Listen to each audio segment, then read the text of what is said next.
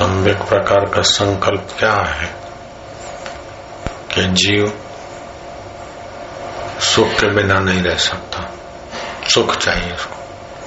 बीड़ी से सुख चाहिए, भोजन से स्वाद सुख चाहिए, संभोग से सुख चाहिए, प्रशंसा से सुख चाहिए, सुख के बिना नहीं रह सकता।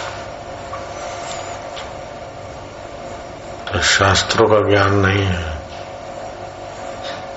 कि भाई सुख। विषयों में, विकारों में सुख। भास है। और सच्चा सुख आत्मा में। तो शास्त्रों का तो ज्ञान हो जाए। गुरु की कृपा से मुफ़्त में सत्संग मिल जाए। लेकिन तप न होने के कारण बुद्धि निर्मल नहीं। निर्मल बुद्धि ने तो सच्चा सुख नहीं मिलता, इसलिए जीव कार्य सुख में फंसता जाता है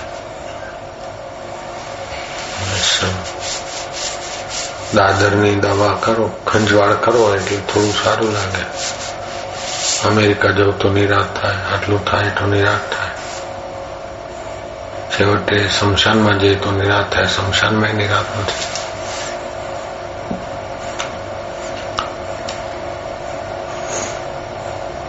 शास्त्र का ज्ञान और तप। से बुद्धि निर्मल हो गई निर्मल मन जन सो मोहि पावा। निर्मल मन वो मुझे प्राप्त करता है। छल छिद्र कपट। स्वप्न मोह स्वप्न न जो चेतन है। वो छल कपट करेंगे तो चेतन तो जानते हैं। तो तदीक्षण की जिसको प्राप्त होती, वो जानना चाहे तो स्वरूप में बैठ के, विधि दूसरे के मन का रहस्य जान सकता है, और दूसरे ढंग से भी। फिर उसमें सच्चाई क्या है, अंतरात्मा की आवाज़ से निष्कर्ष भी निकाल सकता है। इसलिए आप्त वचन प्रमाणभूत माने जाते हैं। दूरदृष्टा पुरुष हो जाता है, ब्रह्मवेद। ऋषि हो जाता है। ऋषि तो मंत्र दृष्टा है। मंत्र का दृष्टा हो जाता तो तांत्रिक मंत्र हो, वैदिक मंत्र हो साबरी मंत्र हो, वशीकरण हो, मोहन हो मारण हो, उच्चाटन हो, ये सारे मंत्र संकल्प का ही तो परिणाम है, संकल्पों का तो रूपांतर है।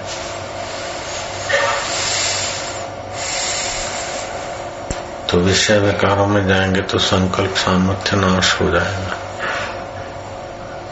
और प्राण शक्ति निम्न हो जाएगी। नीचे के केंद्रों में निम्नता आ जाती। ऊपर के केंद्रों में श्री कृष्ण भले गोपियों के बीच दिखते हैं गोपियाँ उनको पति भाव से, यार भाव से देखती है। लेकिन कृष्ण कौन से केंद्र में कुछ कृष्ण कहाँ है? वो तो कोई दूसरे श्री कृष्ण कृष्ण जी की महिमा जाने। ऐसे बुद्ध है, महावीर है, या और ब्रह्मवेता है, कबीर जी है तो उनकी स्थिति इतना विरोध हो रहा है पंडों का। वैसा गले पड़ रही है। फिर भी कबीर जी उद्विग्न नहीं हुए, विचलित नहीं, क्योंकि बुद्धि निर्मल है, शास्त्रों का ज्ञान। मति को निर्मल करने के लिए तप की आवश्यकता है। और तप में भी जितना ईश्वर प्रणिधान होगा, गुरु कृपा होगी, उतना तप सुचारू रूप से होगा और फलित होगा। और जितना जीवन में नियम निष्ठा होगी गांधी जी क्यों महान हो गए, पूजनीय हो गए, माननीय हो गए? सभी पार्टी के लोग गांधी जी के लिए बोल के अपना खिचड़ी से पका लेते हैं। गांधी जी का चित्र रख लेते हैं, कई दुकानों वाले, कई ग्राम उद्योग वाले गांधी जी के नाम से इतना कैसे चल रहा गांधी जी अपना नाम का ब्रांड लेके चलाते तो भी इतने साबुन नहीं बिकते जितना ग्राम, गांधी ग्राम उद्योग के नाम से बिकते। संभाल संभाल के एक आदमी मर जाए, थक जाए तो भी इतना नाम नहीं होगा। क्योंकि सुख लेने की भावना की अपेक्षा पर दुख का तरता मानवीय संवेदना से उनका हृदय द्रवित हो गया।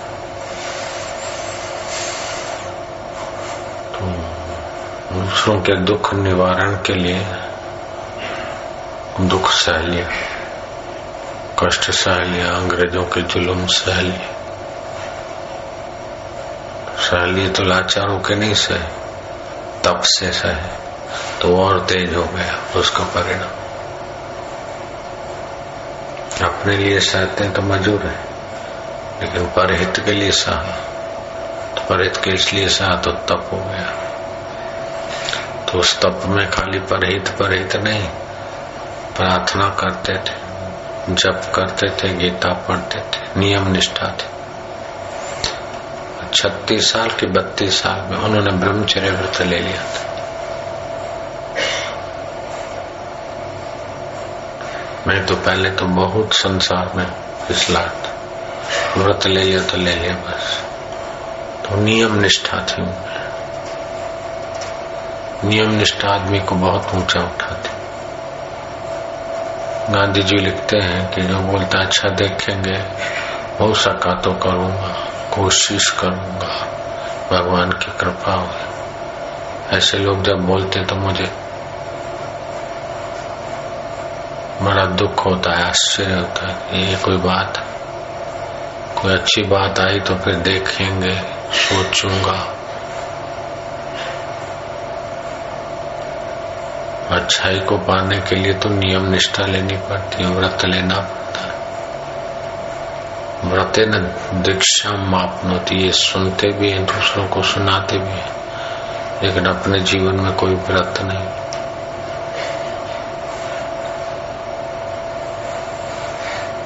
कुछ ऐसे संत लोग होते हैं भाई, सुबह उठे, नहाए, धोए, ध्यान भजन किया, अपना भूख लगी दूध बोध पिया लेकिन जब तक नियम नहीं किया, तब तक नहीं पीना है तो नहीं पीना है।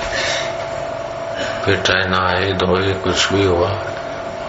दस बज गए, ग्यारह बज गए, बारह बज गए, एक बज गए, डेढ़ बज गया, दो बज गया तो क्या है? अपना नियम पूरा करना है तो करना है। बिना नियम के खा लिया, बिना नियम के पी लिया तो जीवन में क्या बरकत आएगी? तो नियम निष्ठा से तब हमें सफलता आती जो ऊँचे पदवे पे हैं आटे कटे हैं तो ऊँची गादी पे बैठने से अटे कटे नहीं हुए। उन्होंने जो भोजन किया, वो पचाया है, तब अटे कटे ऐसे ही जो जिनका आध्यात्मिक ऊंचाई है तो खाली सुन के, बोल के नहीं हुई है। उन्होंने अपना पचाया है। अपने को ढाला है। मन के कहने में पतंगे की नाई तितली की नाई इधर उधर नहीं गए। तो वो ही परिपक्व हो गए। अगर तितली की नाई इधर से उधर, इधर से उधर तो वो तो फिर खड़िया हो जाते। बैराग तो आता है, घर तो छोड़ लेते हैं। फिर थोड़े दिन मन लगा इधर, फिर उधर फिर उधर फिर उधर।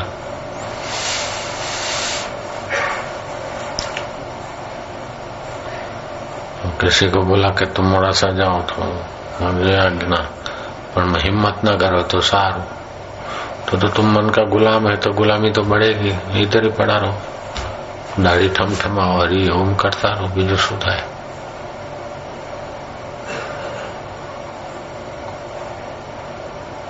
तीस साल से समर्पित है लेकिन अब अभी भी इधर रहना इधर अच्छा नहीं लगेगा। तो बाहर की अनुकूलता में ही बाहर की सुविधा में ही सार देखा तो तीस साल क्या झक मारे इधर।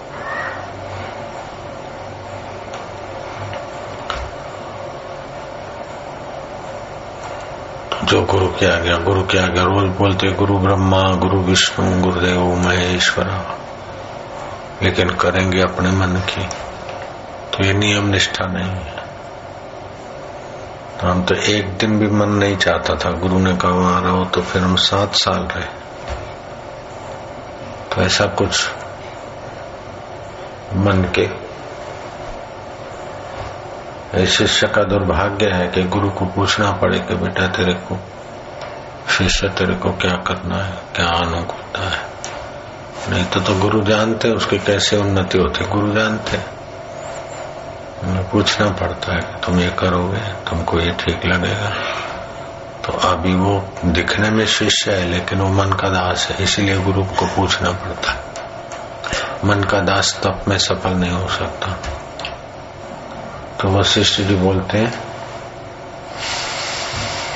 राम जी जिसकी बुद्धि शास्त्रों के अभ्यास से तीक्ष्ण हुई है। शास्त्रों का अभ्यास कभी किधर से पढ़ा, कभी किधर से पढ़ा, फिर किताब रख दिया। नहीं, शास्त्र को आदर से पढ़ेगा तभी ज्ञान बचेगा किताब पढ़ा, फिर उल्टा करके रख दिया, फेंक दिया, रख दिया, कहीं नहीं। आदर चाहिए शास्त्र का। ज्ञानदाता ग्रंथ का आदर नहीं इधर से उधर पटक दिया इधर खुला छोड़ के चल दिया उसको शास्त्र पढ़ने का पुण्य नहीं होगा है तो शालिग्राम, लेकिन आदर करते तो शालिग्राम की पूजा का फल होता है। है तो लिंग शिव जी का आदर करते हैं तो शिवलिंग की पूजा का फल होता है। जैसे शास्त्र मिल गया उठाया पड़ा तो ज्ञान बैठेगा नहीं।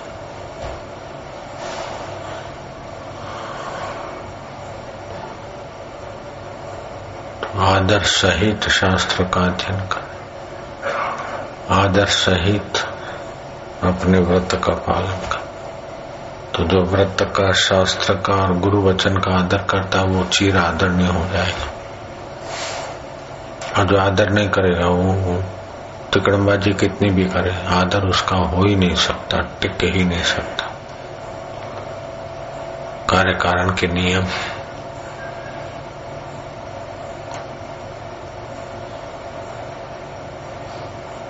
कहते पांडव कहीं जा रहे थे। एक ऐसी भयानक जगह से गुजरे। ब्रह्म राक्षस ने पांडवों को रोक दिया। प्रश्न किया, मेरे प्रश्न का उत्तर दोगे? तुमको छोड़ दूँगा, नहीं तो यहाँ तुम्हारा खात्मा सब। ऐसी कुछ कहा। क्या प्रश्न है? बोले ज्ञानी को कार्य कारण का नियम लागू पड़ता है कि नहीं पड़ता? यक्ष का प्रश्न उत्तर वो अलग है महाभारत में। ये अलग है। ज्ञानी को कार्य कारण का नियम लागू पड़ता है कि नहीं पड़ता?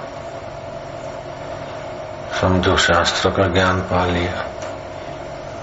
बुद्धि सूक्ष्म कर ली तप करके। पर ब्रह्म परमात्मा के सुख में स्थिति कर ली। फिर उसको कार्य कारण का एक सृष्टि के नियम लागू पड़ते कि नहीं पड़ते? अगर पढ़ते हैं तो निर्बंध कैसे?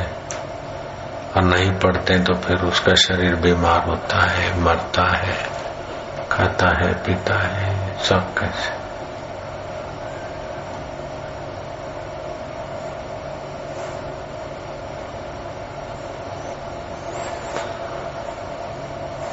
बोले ज्ञानी महापुरुष को कार्य कारण के नियम लागू नहीं पड़ते, ऐसी बात भी नहीं, और पढ़ते हैं, ऐसी बात भी नहीं। तुम ऐसा सवाल, बढ़िया सवाल कैसे लाते हो, कैसे पूछते बोले, मैं पूर्व काल में बड़ा पंडित था, उपदेश करता था। शास्त्र पढ़ के भाषण ठोका। तो उसमें शास्त्र की अवज्ञा हो गई।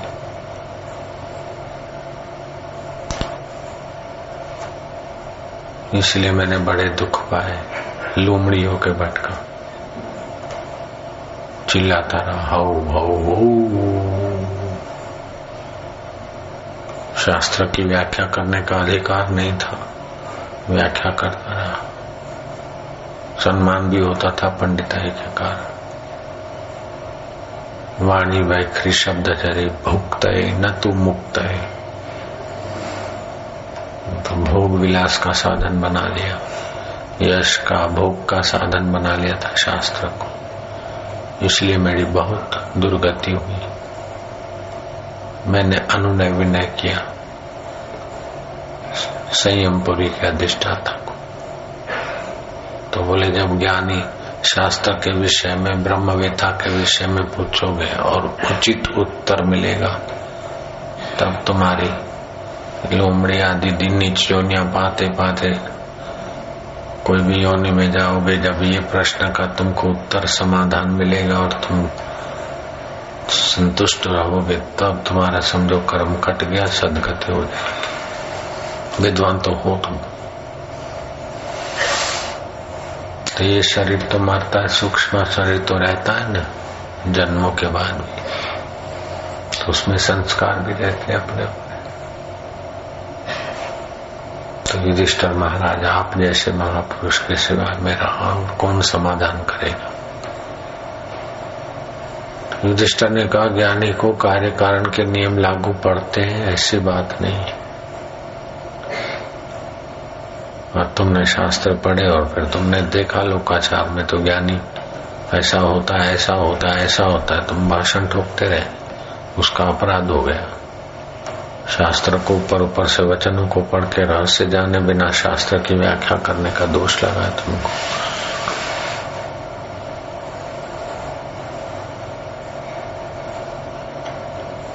और वो आजीविका के यश के और आजीविका के उद्देश्य से किया। आत्म शांति के लिए करते तो किसी महापुरुष की आज्ञा में रहते, तब करते। मन को संयत करते, आप तो मनमुख बन गए। इसलिए मनमुख योनियों में गए, जैसे जीव हम अपने मन से भटकते रहते हैं। लुंगड़ी होके भी भटके, सुअर होके भी भटके गीद गीद होकर भटके ऐसा कई गिदड़ होके भटके, कई योनियों में भटके। बोले, बहुत थका हूँ। थोड़ा बहुत जब तब का प्रभाव था, इसलिए ब्रह्म राक्षस हुआ। और ये वरदान मिला कि तुम्हें कोई पुरुष मिल जाएँगे तो। जब तुमने ठीक उतर पाया तो तुम्हारे सारे दोष मिट जाएँगे। तुम्हें आत्म शांति मिलेगी। फिर सदगति होगी। सदगति मतलब मोक्ष हो जाएगा। ब्रह्म साक्षात्कार नहीं नीच गति है तो सदगति सात्विक गति होगी फिर उसमें यात्रा करना। सदगति का मतलब है नहीं कि साक्षात्कार हो जाए। दुर्गति सदगति तो महाराज, दुर्गति से मुझे कृपा। युधिष्ठिर तनिक शांत हुए कि पूर्व काल में महापुरुषों की कृपा से ये हम सुन पाए। देखो कितनी नम्रता है। श्री कृष्ण जिनके लिए उठ के खड़े होते थे, युधिष्ठर आते तो कृष्ण उठ के खड़े होते सम्मान में। युधिष्ठर जाते तो पीछे पीछे चलते, क्योंकि राज दरबार में राजा है, उम्र में भी कुछ जो भी होगा, ऐसा भी वर्णन सुनाया हमने। ऐसे से युधिष्ठर जी कहते हैं कि देखो, पूर्व काल में हमने सुना है कि ज्ञानी पर कार्य कारण के नियम लागू नहीं पड़ते और देखा भी जाता है कि नियम लागू पड़ते हैं।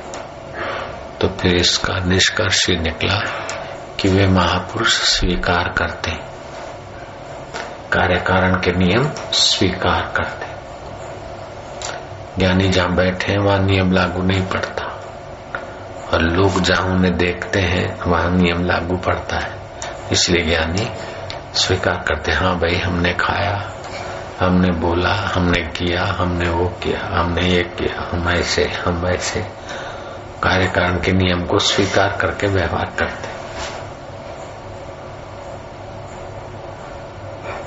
बाकी तो उस ब्रह्म में टिकने के बाद क्षीयते चास कर्माणी तस्मिन दृष्टि पारावारे। उनके सारे कर्म बंधन कट जाते, मुक्त है। मुक्त है तो फिर नियम लागू पड़ा तो मुक्त कैसे? और नियम लागू नहीं पड़ते तो खाते पीते कैसे? भूख भी लगती है, शरीर बीमार भी होता है, बूढ़ा भी होता है। तो हम लोगों को ज्ञानी दिखता है शरीर, और ज्ञानी कहाँ है? जब तक ज्ञान नहीं होता, तब तक नहीं पहचान सकते।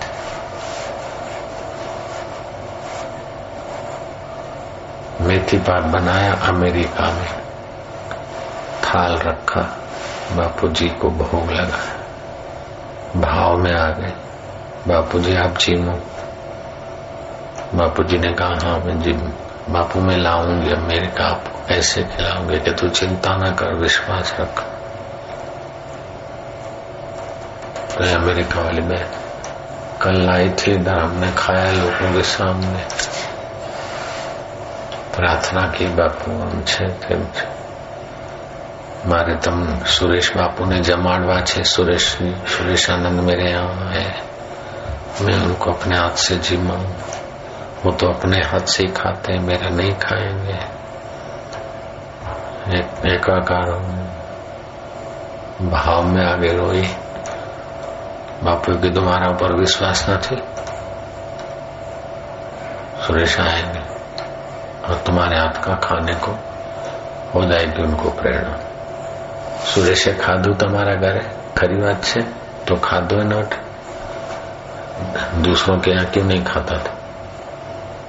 इनके यहाँ क्यों खाया? तो कार्य कारण के नियम लागू हो जाते हैं।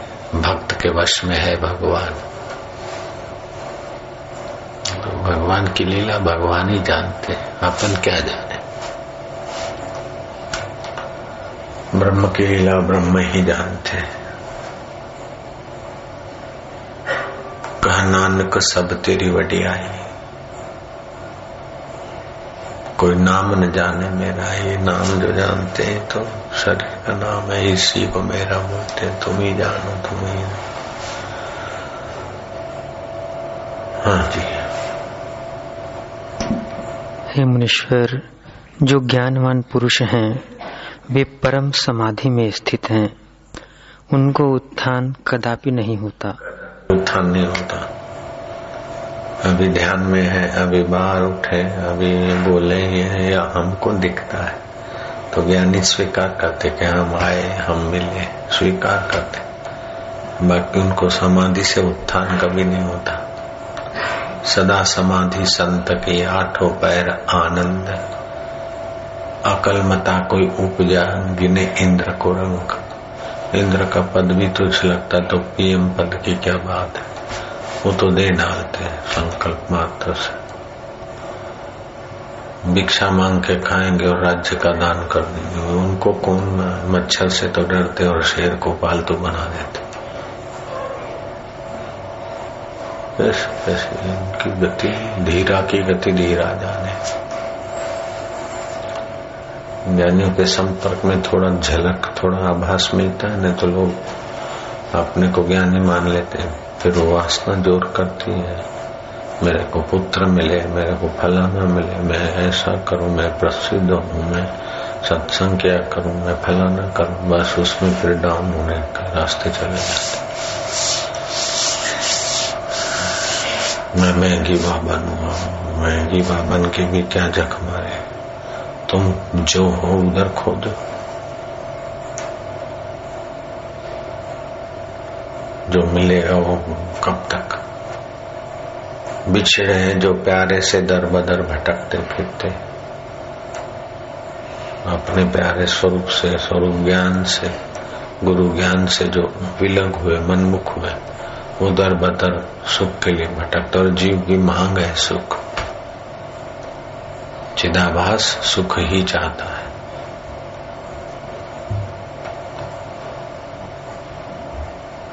जो भी कुछ करते, सुख के लिए करते। लेना देना ये वो तो ज्ञानी सुख सुख लेने के लिए सत्संग करेंगे। ज्ञानी स्वीकार कर लेगा कि हाँ भाई अच्छा लगा सुख का मन। ज्ञानी अपने आप में सुखी होता है, वो सुख का दाता होता है। वो कुछ करके सुखी हो जाए, ऐसा नहीं होता उनमें। एक ज्ञानी मुक्त होता है सुख की वासना से। बाकी सब सुख की वासना से कर्म बंधन में पड़े।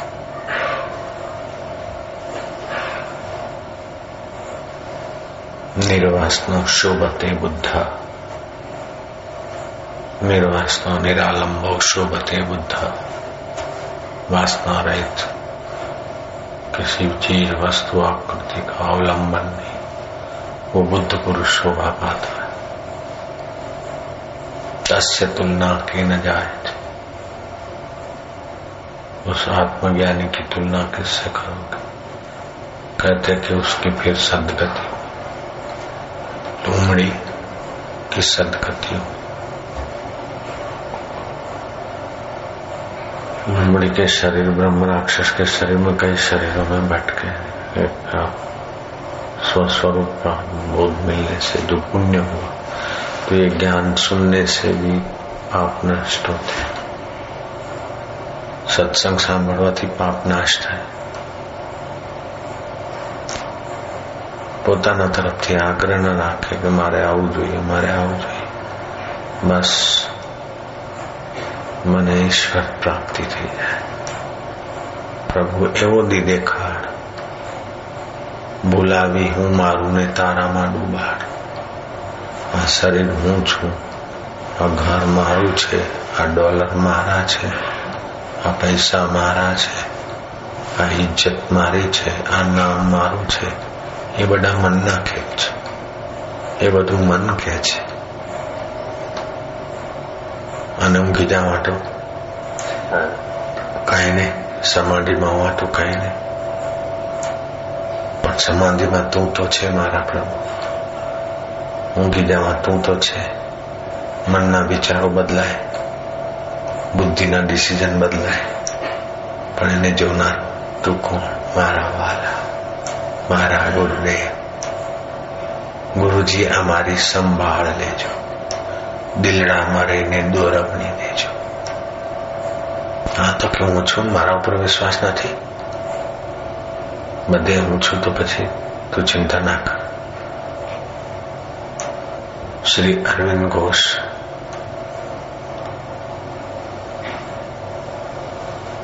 देश बंधु बैरिस्टर मेरे तरफ से निःशुल्क लड़ रहे लेकिन 101 केस मेरे पर लगा दिए जुल्मी अंग्रेजों ने अलीगढ़ कांड के वो फांसी देने के इरादे से ब्रिटिश शासन ने मेरे पर बॉम्ब कांड का भी खटला मर दिया है। कल पेश क्या कर वो ऐसा ऐसा आरोप कर रखेंगे। देश बंधु को ऐसा समझा दो, उसका जवाब ये थी ये थी ये थी क्या कर सोते सोते धोखा है।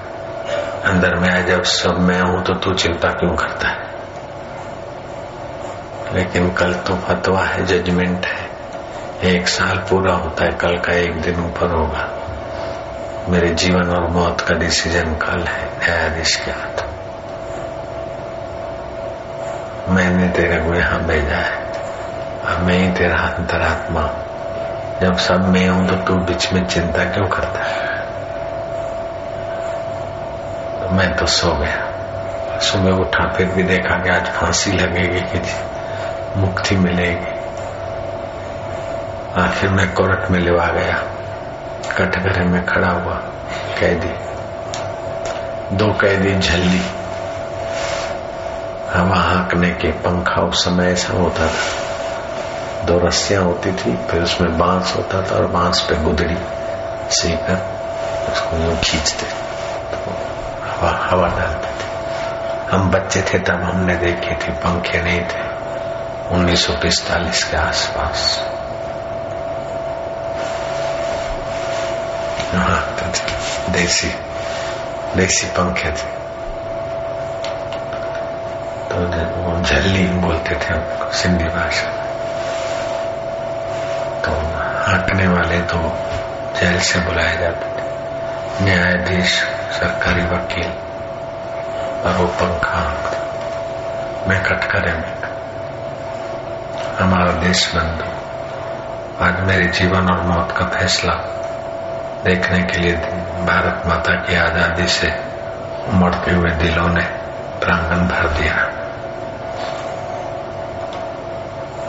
मैं सोचता हूँ क्या होगा। सोचते सोचते मेरे विचार करूँ क्या आज मैंने फांसी मल से के सूत्र से।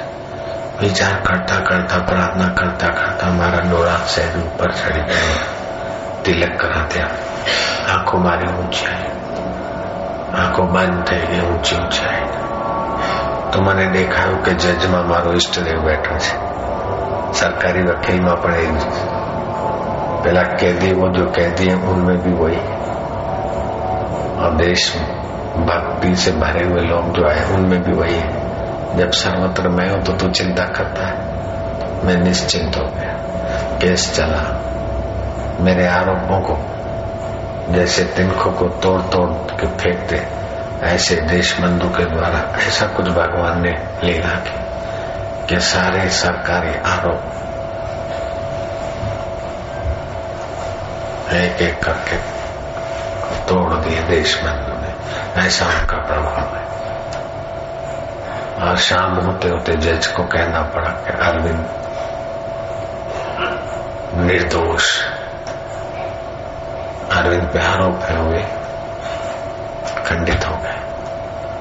फिर तो लोगों ने अरविंद मुझे कंधे पे बिठा, जय श्री कृष्ण, जय श्री अरविंद, जय श्री कृष्ण, जय श्री अरविंद के नारे पर कैसी भगवान की लीला?